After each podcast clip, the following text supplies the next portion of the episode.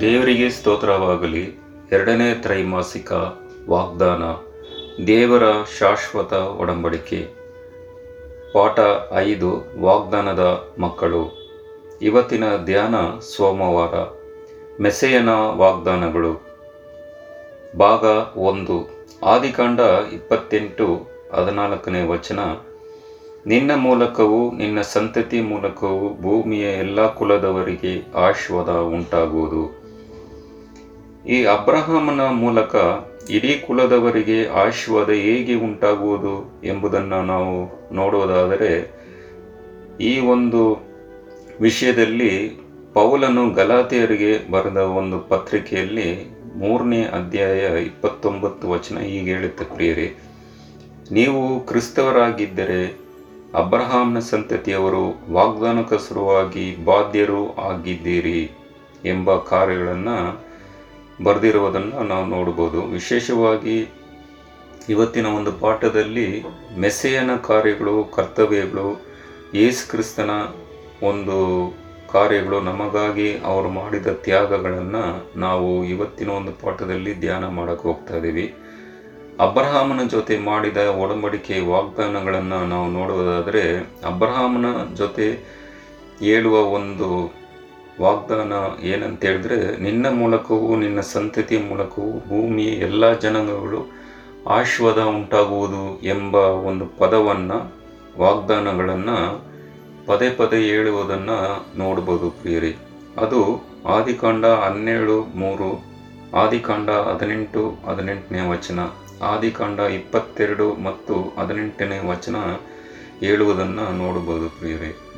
ಎಲ್ಲ ಒಂದು ವಾಗ್ದಾನಗಳಿಗಿಂತ ಬಹಳ ಮುಖ್ಯವಾಗಿ ಒಂದು ದೀರ್ಘಾವಧಿಯ ಒಂದು ಸ್ಪಷ್ಟವಾದ ನಂಬಿಕೆ ಕೊಡುವ ವಾಗ್ದಾನವು ಇದಾಗಿದೆ ಪ್ರಿಯರೇ. ಯಾಕಂತ ಹೇಳಿದ್ರೆ ಅಬ್ರಹಾಂನಿಂದ ಬರುವ ಆ ಸಂತತಿಯಲ್ಲಿ ಬರುವ ಯೇಸು ಕ್ರಿಸ್ತನ ಮೂಲಕ, ಅವರನ್ನು ನಂಬುವುದರ ಮೂಲಕ ಇಡೀ ಜನಾಂಗವೇ, ಇಡೀ ಪ್ರಪಂಚವೇ ಒಂದು ಆಶೀರ್ವಾದವನ್ನು ಸ್ವೀಕಾರ ಮಾಡುವ ಸ್ಥಿತಿಯನ್ನು, ವಾಗ್ದಾನಗಳನ್ನು ದೇವರು ಕೊಡುವರಾಗಿದ್ದಾರೆ ಈ ಒಂದು ವಾಗ್ದಾನಗಳನ್ನು ನಾವು ನೋಡುವುದಾದರೆ, ದೇವರು ಅಬ್ರಹಾಂ ಜೊತೆ ಮಾಡಿದ ಒಡಂಬಡಿಕೆಯಲ್ಲಿ ಹಿನ್ನೆಲೆ ಏನಂತ ಹೇಳಿದ್ರೆ, ವಿಶೇಷವಾಗಿ ಅವರು ಆ ಒಂದು ಸಂತತಿ, ಯಹೂದಿಯ ದೇಶ ಇಡೀ ಪ್ರಪಂಚಕ್ಕೆ ಬೆಳಕಾಗಿದ್ದು ಮತ್ತು ಸಾಕ್ಷಿಯಾಗಿ ಇದ್ದು, ವಿಶೇಷವಾಗಿ ದೇವರ ಬಗ್ಗೆ ಮತ್ತು ವಿಶೇಷವಾಗಿ ಯೇಸು ಕ್ರಿಸ್ತನ ರಕ್ಷಣೆ ಯೋಜನೆಯನ್ನು ಬೋಧಿಸಬೇಕೆಂದು ಬಯಸಿದ್ದರು ಪ್ರಿಯರೇ. ಆದರೂ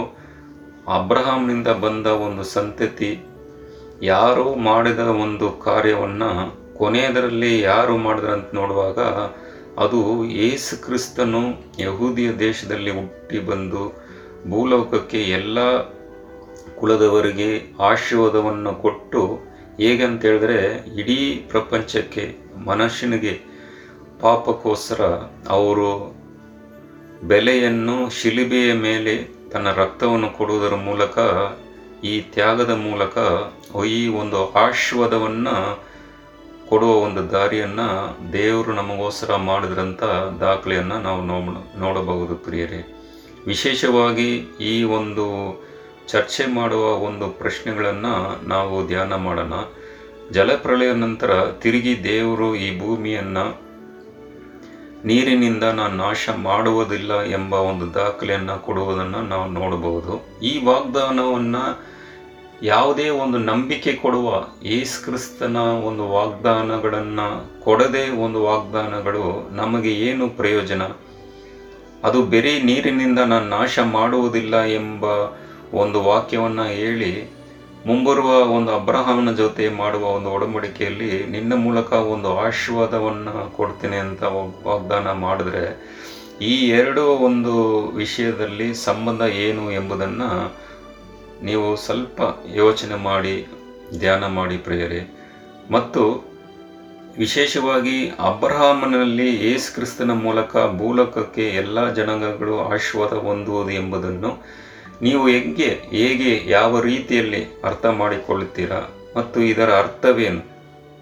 ವಿಶೇಷವಾಗಿ ಈ ಲೋಕದ ರಕ್ಷಣೆಗಾಗಿ ದೇವರು ಸ್ವಂತ ಕುಮಾರನ ಯೇಸು ಕ್ರಿಸ್ತನ ಕಾರ್ಯಗಳ ಮೂಲಕ, ಅವರು ತ್ಯಾಗಗಳ ಮೂಲಕ ಈ ರಕ್ಷಣೆ ನಮಗೆ ಪ್ರತಿಯೊಂದು ಜನಕ್ಕೆ ಸಿಗೋದ ಮೂಲಕ ನಿತ್ಯ ಜೀವವನ್ನು ಮತ್ತು ಪರಲೋಕದ ಜೀವನವನ್ನು ನಾವು ಒಂದು ವಾಗ್ದಾನಗಳನ್ನ ದೇವರು ಕೊಡುವುದನ್ನು ನಾವು ನೋಡಬಹುದು ಪ್ರಿಯರೇ. ವಿಶೇಷವಾಗಿ ಈ ಒಡಂಬಡಿಕೆಯಲ್ಲಿ ವಿಶೇಷವಾಗಿ ದೇವರೇ ಮುಂದೆ ಬಂದು ದೇವರು ಅವರ ಕರ್ತವ್ಯಗಳನ್ನು ಮಾಡಿ, ಆ ಒಂದು ದಾರಿಯನ್ನು ಮಾಡಿ, ಅವರ ಒಂದು ಕಾರ್ಯಗಳನ್ನ ಮಾಡುವುದರ ಮೂಲಕ ಆ ಒಂದು ವಾಗ್ದಾನಗಳು, ಒಡಂಬಡಿಕೆಯನ್ನು ದೇವರೇ ಕೊನೆಯಲ್ಲಿ ಮಾಡಿ ಮುಗಿಸಿದ್ರು ಅಂತ ನಾವು ನೋಡಬಹುದು ಪ್ರಿಯರೇ.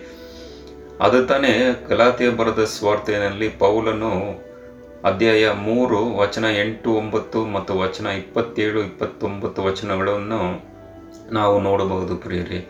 ಈ ಪ್ರಪಂಚದಲ್ಲಿ ಕೇಡು, ನೋವು, ಬಾಧೆಗಳು ಉಂಟು ಎಂಬುದನ್ನು ನಮಗೆ ಈಗಾಗಲೇ ಗೊತ್ತು. ನಾವು ಅನುಭವ ಪಡ್ತಾ ಇದ್ದೀವಿ. ವಿಶೇಷವಾಗಿ ಈ ಕೇಡು, ನೋವು ಇಲ್ಲದೆ ಒಂದು ಆಶೀರ್ವಾದದ ಒಂದು ಜೀವನ ಎಲ್ಲಿ ಸಿಗುತ್ತೆ ಅಂತ ಹೇಳಿದ್ರೆ ಹೊಸ ಪರಲೋಕದಲ್ಲಿ, ಆ ಒಂದು ಹೊಸ ಎರುಸಲೇಮಲ್ಲಿ ಯೇಸು ಕ್ರಿಸ್ತನನ್ನ ಮುಖಾಮುಖಿ ನೋಡುವಾಗ ಈ ಶಾಶ್ವತ ಆಶ್ವದ ನಮಗೆ ಸಿಗುತ್ತೆ ಎಂಬ ಒಂದು ವಾಗ್ದಾನಗಳನ್ನು, ಅರ್ಥಗಳನ್ನು ನಾವು ನೋಡಬಹುದು ಪ್ರಿಯರೇ. ವಿಶೇಷವಾಗಿ ಉತ್ತಮವಾದ ವಾಗ್ದಾನಗಳನ್ನು, ಇದಕ್ಕಿಂತ ಹೆಚ್ಚಿನ ರೀತಿಯಲ್ಲಿ ವಾಗ್ದಾನಗಳನ್ನು ನಾವು ಈ ಸತ್ಯದಲ್ಲಿ ನೋಡಬಹುದು ಎಂಬುದನ್ನು ನೀವು ಆಲೋಚನೆ ಮಾಡಿ ಪ್ರಿಯರೇ. ವಿಶೇಷವಾಗಿ ನಾವು ನಮಗೆ ಒಂದು ಜೀವನದಲ್ಲಿ ನೋವು, ಈ ಕೇಡು, ಕಷ್ಟ, ಸಂಕಟಗಳು ಇಲ್ಲದೆ, ಪಾಪ ಇಲ್ಲದೆ ಒಂದು ಜೀವನ ನಮ್ಮಲ್ಲಿ ಯಾವಾಗಲೂ ಆ ಒಂದು ಕುತೂಹಲ ಮನಸ್ಸಲ್ಲಿ ಇರಬೇಕೆಂಬ ಒಂದು ಯೋಚನೆಯನ್ನು ನೀವು ಮಾಡಬೇಕೆಂದು ಕೇಳ್ಕೊಳ್ತಾ ಇದ್ದೀನಿ ಪ್ರಿಯರೇ. ವಿಶೇಷವಾಗಿ ಈ ಭೂಮಿಯಲ್ಲಿ ನಮಗೆ ಈ ಕೇಡುಗಳು ಉಂಟು, ನೋವು ಉಂಟು, ಬಾಧೆಗಳು ಉಂಟು.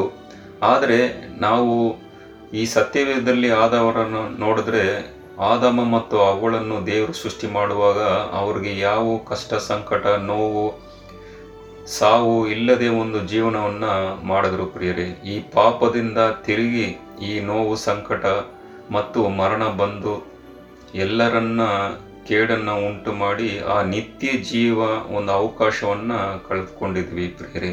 ಆದರೆ ಯೇಸು ಕ್ರಿಸ್ತನ ಮೂಲಕ ಈ ಎಲ್ಲವನ್ನು ದೇವರು ಆ ರಕ್ಷಣೆ ಯೋಜನೆ ಎಂಬುದರಲ್ಲಿ ದೇವರು ಶಿಲುಬೆಯ ಮೂಲಕ ನಮಗಾಗಿ ಮಾಡಿದ ತ್ಯಾಗವನ್ನು ಮಾಡಿ ಆ ಒಂದು ದಾರಿಯನ್ನು ಮಾಡಿಕೊಡುವ ಮೂಲಕ ವಿಶೇಷವಾಗಿ ಎಷ್ಟೋ ಒಂದು ಆಶೀರ್ವಾದ ಪ್ರಿಯರೇ. ವಿಶೇಷವಾಗಿ ಇನ್ನು ಹೆಚ್ಚಿನ ರೀತಿಯಲ್ಲಿ ನಾವು ಈ ಮೆಸೆಯನ ವಾಗ್ದಾನ ಭಾಗ ಎರಡರಲ್ಲಿ ನಾವು ಓದಬಹುದು ಪ್ರಿಯರೇ. ವಿಶೇಷವಾಗಿ ದೇವರು ನಿಮ್ಮನ್ನು ಅಧಿಕವಾಗಿ ಆಶೀರ್ವಾದ ಮಾಡಲಿ. ಆಮೇಲೆ